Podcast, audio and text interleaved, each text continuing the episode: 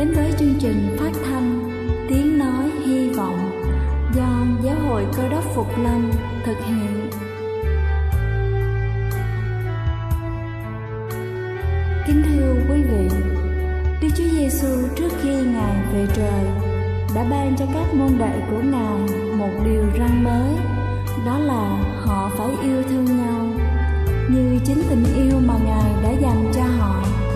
Quả thật vậy thưa quý vị, tình yêu thương là một món quà vô giá mà Chúa đã ban cho nhân loại và đó cũng là thông điệp mà chúng tôi muốn gửi đến toàn thể quý vị.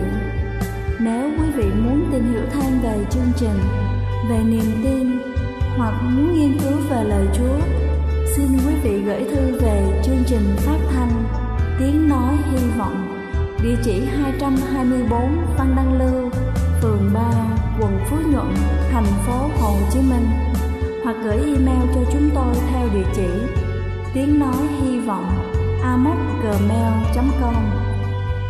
Ngoài ra, quý vị cũng có thể liên lạc với bất kỳ hội thánh cơ đốc Phục Lâm tại địa phương gần nhất. Xin chân thành cảm ơn và kính mời quý vị lắng nghe chương trình hôm nay.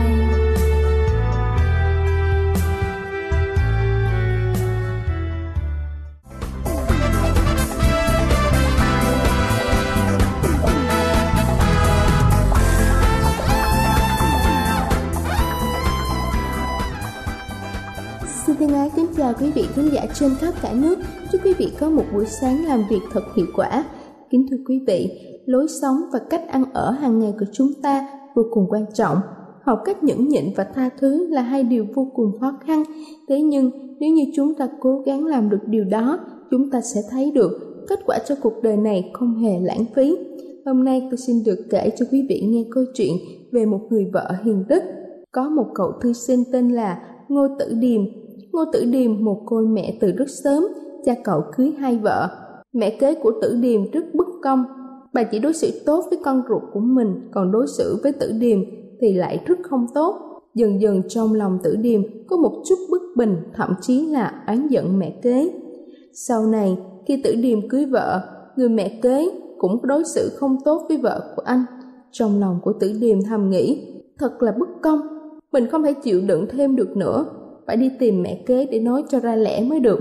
Thế là tử điềm bèn đi tìm mẹ kế nói chuyện, nhưng bị vợ bắt gặp, vợ anh khuyên can rằng, chúng ta là con nên chịu nhịn một chút. Sau này, khi cha của tử điềm qua đời, ông có để lại ruộng đất và tiền bạc, mẹ kế của tử điềm chỉ chia cho hai vợ chồng, một số ít ỏi. Còn hai mẹ con bà thì nhận hết phần tiền và ruộng đất còn lại.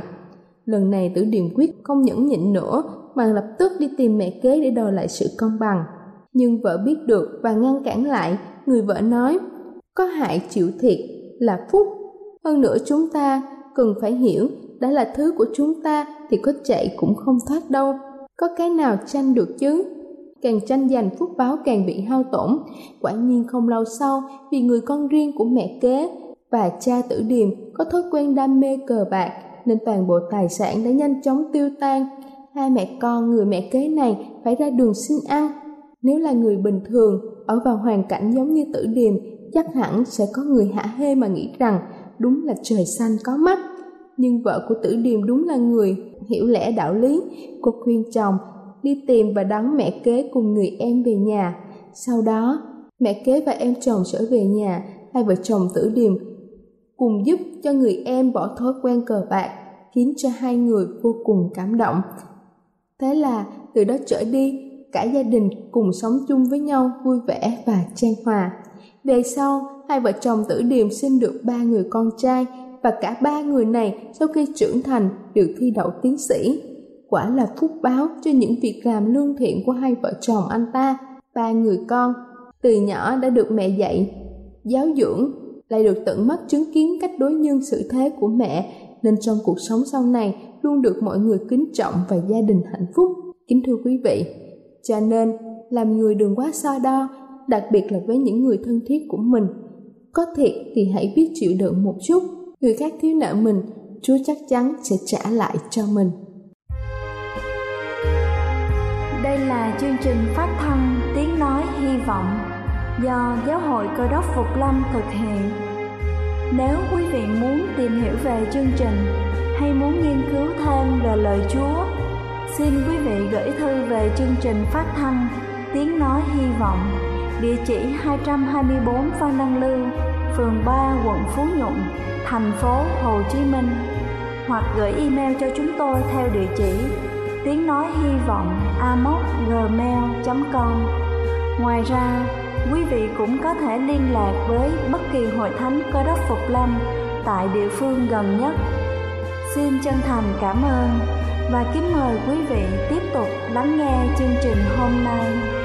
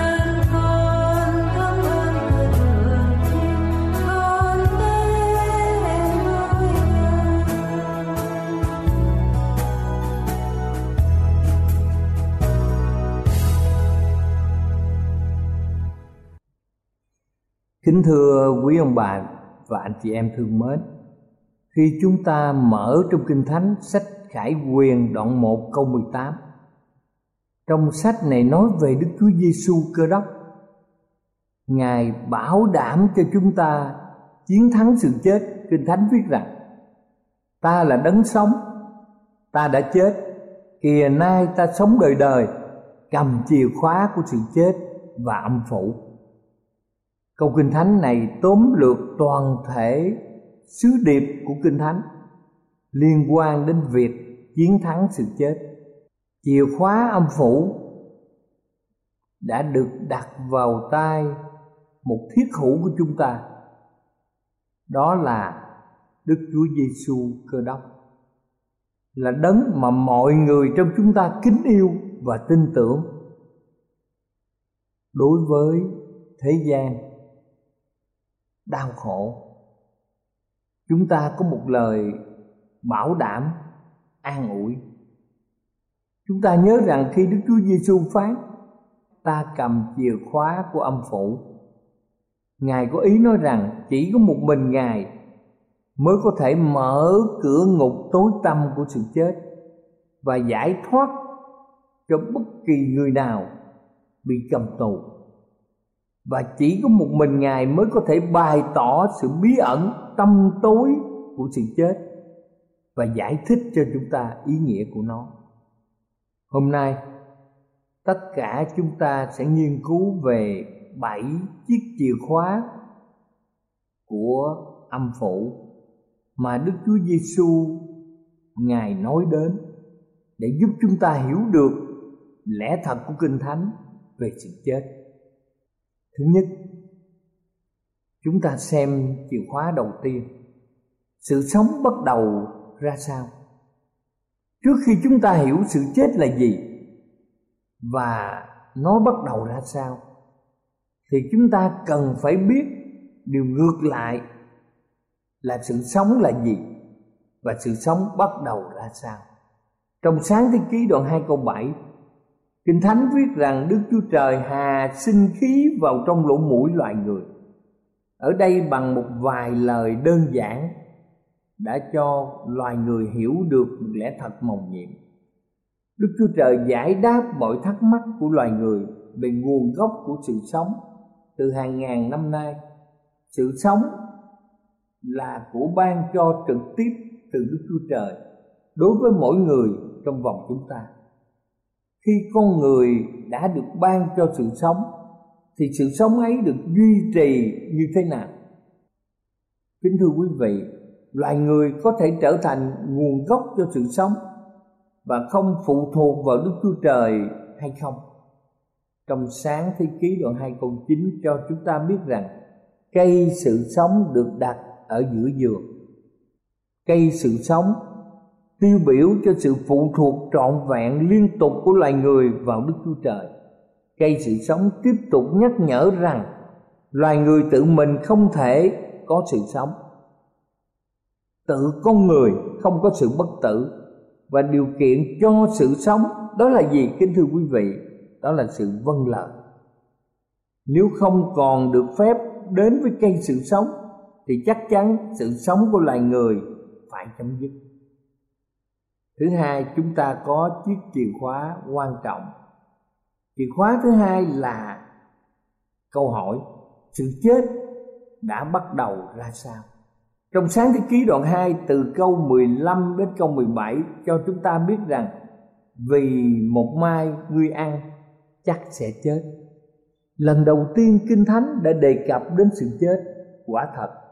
Lời cảnh báo của Đức Chúa Trời là một điều quyền bí cho tổ phụ và tổ mẫu chúng ta, Adam và Eva.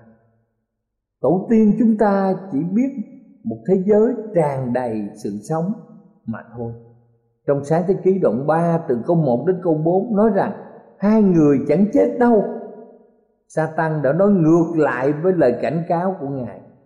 Satan nói dối rằng hai người chẳng chết đâu và vì loài người tin vào lời dối trá của Satan và không dâng lời Đức Chúa Trời hậu quả tai hại của sự không vâng lời là họ đã bị tách ra khỏi cây sự sống. Và trong Roma đoạn 5 câu 12 cho biết, và sự chết trải trên khắp mọi người. Kính thưa quý ông bà và anh chị em, mặc dầu kinh thánh đã có những lẽ thật đơn giản và rõ ràng, sống động như vậy nhưng một số người vẫn còn có những tư tưởng rất cố chấp.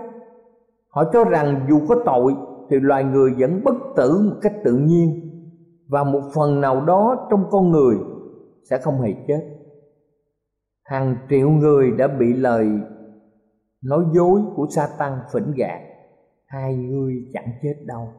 Chính điều này là gốc rễ cho sự lầm lạc của mọi người về sự sống, sự chết và sự bất tử tuy nhiên chúng ta sẽ không bị lầm lạc. Nếu chúng ta đọc kỹ và tin vào những chữ cuối cùng của sách sáng thế ký đoạn 3 muốn chống lại sự dối trá của Satan, thì chúng ta phải nhận ra rằng tội lỗi đang ngăn cản loài người đến với cây sự sống. Theo lẽ thật căn bản này, thì kẻ có tội sẽ không thể nào trở thành người bất tử được bây giờ chúng ta xem chiếc chìa khóa thứ ba. Điều gì sẽ xảy đến cho thân xác loài người vào lúc mà chúng ta chết? Trong sách sáng thế ký đoạn 3 câu 19 nhận định rằng cho đến ngày nào ngươi trở về bụi đất là nơi mà ngươi ra, vì ngươi là bụi, ngươi sẽ trở về bụi. Không cần phải giải thích câu kinh thánh này không có gì khúc mắc và bí ẩn. Kinh nghiệm của mọi người đều khẳng định lời nói này là sự thật. Chúng ta là bụi sẽ trở về các bụi bây giờ chúng ta xem chiếc chìa khóa thứ tư. Điều gì sẽ xảy ra cho thần linh loài người vào lúc chết? Vì có nhiều sự lầm lẫn của giới cơ đốc về quan điểm này nên chúng ta hãy xem xét cẩn thận những điều mà Kinh Thánh đề cập rõ ràng trong sách truyền đạo đoạn 12 câu 7 Thần linh trở về nơi Đức Chúa Trời là đấng đã ban nó. Câu Kinh Thánh này không nói rằng chỉ có thần linh của những con người tốt mới trở về cùng Đức Chúa Trời vào lúc họ chết. Ở đây không có sự phân biệt nào giữa kẻ xấu và người tốt. Câu trả lời này cho chúng ta biết rằng thần linh của tất cả mọi người đều trở về cùng Đức Chúa Trời vào lúc họ chết. Như vậy, câu thắc mắc rằng thần linh là gì mà sẽ trở về với Đức Chúa Trời? Theo Kinh Thánh, thần linh là nguyên tắc sự sống hay là hơi thở của sự sống mà Đức Chúa Trời từ lúc ban đầu đã ban cho loài người trong sách sáng thế ký đoạn 2 câu 7 và thậm chí Ngài ban cho những loài thú như trong sách sáng thế ký đoạn 7 câu 15 ở trong chữ Hebrew thông thường, có nghĩa là hơi thở, và nhiều lần được dịch là thần linh. Trong sách Gióp đoạn 33 câu 4 hoặc 34 câu 14 chữ thần linh hay là sanh linh, hoặc là hơi thở, đều được dùng thay thế cho nhau trong truyền đạo đoạn 3 từ câu 19 đến câu 21 cho biết thần linh hay sanh linh hoặc là hơi thở là sự ban cho từ Đức Chúa Trời mà loài người chia sẻ cùng với loài thú. Cho nên về điểm này chúng ta biết rằng loài người, loài thú đã cùng có những hơi thở. Trong sách Dốt đoạn 27 câu 3 cho chúng ta biết thần linh, sanh linh hay là hơi thở từ Đức Chúa Trời ở trong lỗ mũi loài người như vậy thì trong sách Thi Thiên 146 câu 3 và câu 4 cho biết hơi thở tắt đi và loài người trở về với bụi đất mình. Theo câu kinh thánh này, thì sự chết có nghĩa là sự tách rời hơi thở của sự sống ra khỏi thể xác và sự đảo ngược đơn giản của diễn biến, ban sự sống cho loài người từ lúc ban đầu ở đây chúng ta được ghi nhận, mặc dầu sự sống và sự chết là do sự kết quả của hợp nhất giữa thần linh và thể xác. Nhưng kinh thánh không hề cho rằng thần linh là một bản ngã thứ hai sống động, tự mình ý thức được một cách độc lập và vẫn còn tiếp tục tồn tại sau khi đã lìa khỏi thể xác mà nhiều người ở thế gian chúng ta gọi là phần hồn. Kinh Thánh không hề dạy rằng thần linh của loài người có khả năng ý thức một cách độc lập, có sự khôn ngoan, có cảm giác, biết xúc động, có trí nhớ hay là có ý muốn trước hay sau khi phối hợp với thể xác. Ý thức được điều này sẽ tránh cho chúng ta nhiều sự lầm lẫn.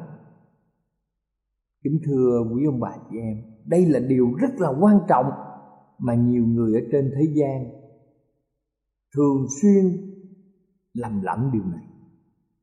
Chìa khóa thứ năm cho chúng ta biết điều gì?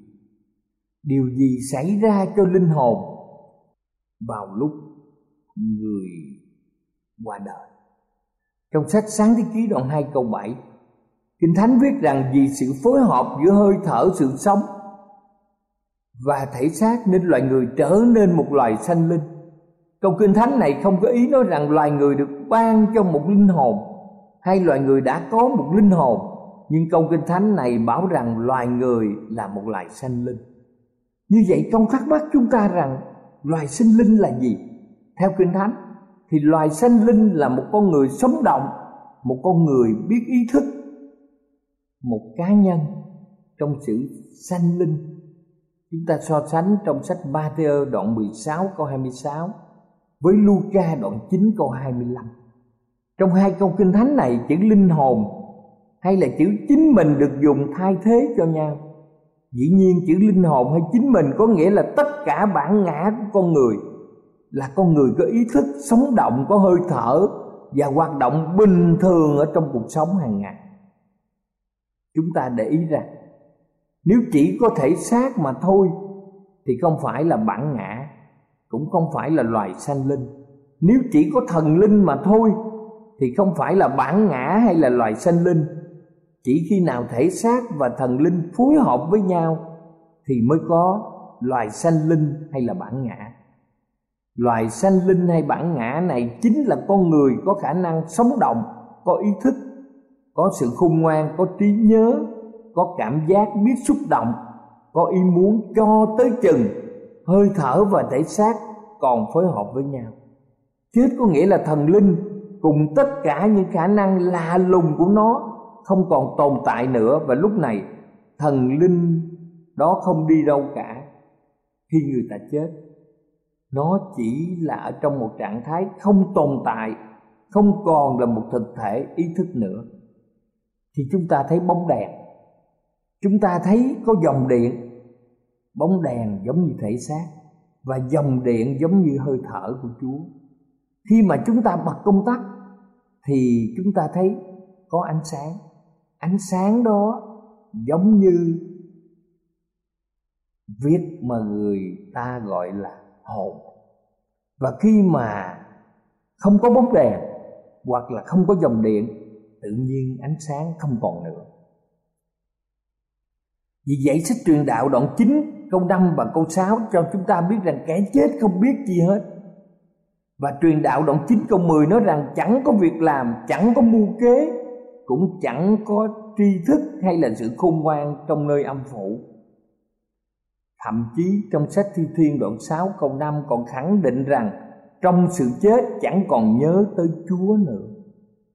Nghĩa là một người giàu trung tín với Chúa khi họ trải qua sự chết thì ngay cả Chúa họ chẳng có thể nhớ được. Trong sách Gióp đoạn 14 câu 21 cho chúng ta một tư tưởng rõ ràng.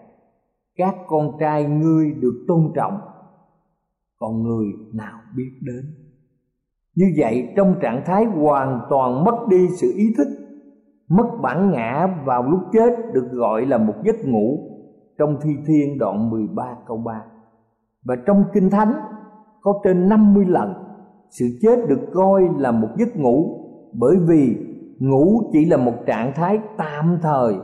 Hàm ý một sự hứa hẹn rằng sẽ có lúc chúng ta sẽ tỉnh thức. Điều này là một điều suy nghĩ rất đơn giản, nhưng tích cực nhất, an ủi nhất khi chúng ta hiểu rõ ràng về sự chết. Chiếc chìa khóa thứ sáu, khi nào quyền năng của sự chết bị phá hủy, kính thưa quý ông bà và anh chị em, chúng ta tạ ơn chúa về những lời dạy dỗ trong kinh thánh, khiến chúng ta hiểu một cách rõ ràng. Đức chúa trời có quyền năng tái diễn phép lạ được ghi trong sách sáng thế ký đoạn 2 câu 7 vào bất cứ lúc nào ngài muốn, nghĩa là ngài có thể tái phối hợp thể xác và thần linh để người chết trở thành một loài sanh linh. Nghĩa là kẻ có bản ngã cùng sự ý thức đó chính là điều mà kinh thánh gọi là làm cho kẻ chết sống lại. Đây là một lẽ thật vô cùng quan trọng. Trong một Cô Rinh Tô đoạn 15 câu 21 và 22 viết rằng, Như trong Adam mọi người đều chết, thì cũng một lẽ ấy, trong đấng cơ đốc, mọi người đều sống lại. Chúng ta tạ ơn Chúa. Trong Đức Chúa Giêsu cơ đốc, thì mọi người trong chúng ta từ kẻ chết sẽ được sống lại trong sách Gióp đoạn 19 câu 26 ghi rằng, sau khi da tôi, tức là xác thịt này bị tan nát, bây giờ trong xác thịt, tôi sẽ thấy Đức Chúa Trời trong gian đoạn 5 câu 28 đến câu 29 cho chúng ta hiểu rằng mọi người ở trong mồ mã nghe tiếng Ngài và ra khỏi. Chúng ta tạ ơn Chúa vì trong sách 1 Cô Rinh Tô đoạn 15 câu 26 khẳng định rằng kẻ thù bị hủy diệt sau cùng tức là sự chết. Trong Khải Quyền đoạn 21 câu 4 cho biết rằng sẽ không có sự chết, không có than khóc, kêu ca. Và chúng ta có chìa khóa cuối cùng là chìa khóa thứ bảy. Sự chết nghĩa gì đối với mỗi người cơ đốc? Đối với mỗi người cơ đốc, sự chết được coi như là, kính thưa quý vị, chính là một giấc ngủ mà trong công vụ đoạn 7 câu 60 cho chúng ta biết, một ngàn năm ở trong mồ mã chỉ là một thoáng qua trong yên lặng và tối tăm. Khi chúng ta ngủ, chúng ta không có biết được khoảng thời gian cho đến lúc mà chúng ta tỉnh dậy. Và đối với người cơ đốc, sự chết còn được coi là một cái bóng. Trong thi thiên đoạn 23 câu 4 cái bóng thì không thể nào làm hại cho ai được. Cho nên chúng ta biết rằng những người thân được qua đời, họ sẽ không ý thức, họ không có sự yêu, sự buồn, sự giận, không có tư tưởng, không có hành động. Như một cái bóng cái bóng thì không thể làm vui, làm buồn bất kỳ một người nào. Và đối với người cơ đốc thì sự chết được coi như một cái nọc của kẻ thù bị tước mất như trong một Cô Trinh Tô đoạn 15 câu 55 cho nên người cơ đốc không sợ sự chết như sợ một kẻ thù đời đời và đầy quyền năng chúng ta tạ ơn Chúa về điều này. Tóm lại, kính thưa quý bạn khi chúng ta xem trong sách Roma đoạn 8 từ câu 38 đến câu 39 chúng ta hiểu rằng sự chết dù trong hình thức đáng sợ như thế nào thì cũng không thể nào phân rẽ chúng ta khỏi bàn tay yêu thương của đấng cơ đốc là đấng yêu thương chúng ta. Với niềm tin tưởng sắc son này, chúng ta có thể đối diện với sự chết mà không hề sợ hãi. Chúng ta tạ ơn chúa. Bảy chìa khóa quan trọng cho chúng ta hiểu được một cách rõ ràng. Và điều này được khẳng định trong Khải quyền đoạn 1 câu 18 Ta là đấng sống, Ta đã chết. Kìa nay ta sống đời đời, Cầm chìa khóa của sự chết và âm phủ. Cầu Chúa ban phước cho ông bà. Vì chúng ta có một đấng sống, Đấng có thể cứu chúng ta, Đấng yêu thương chúng ta.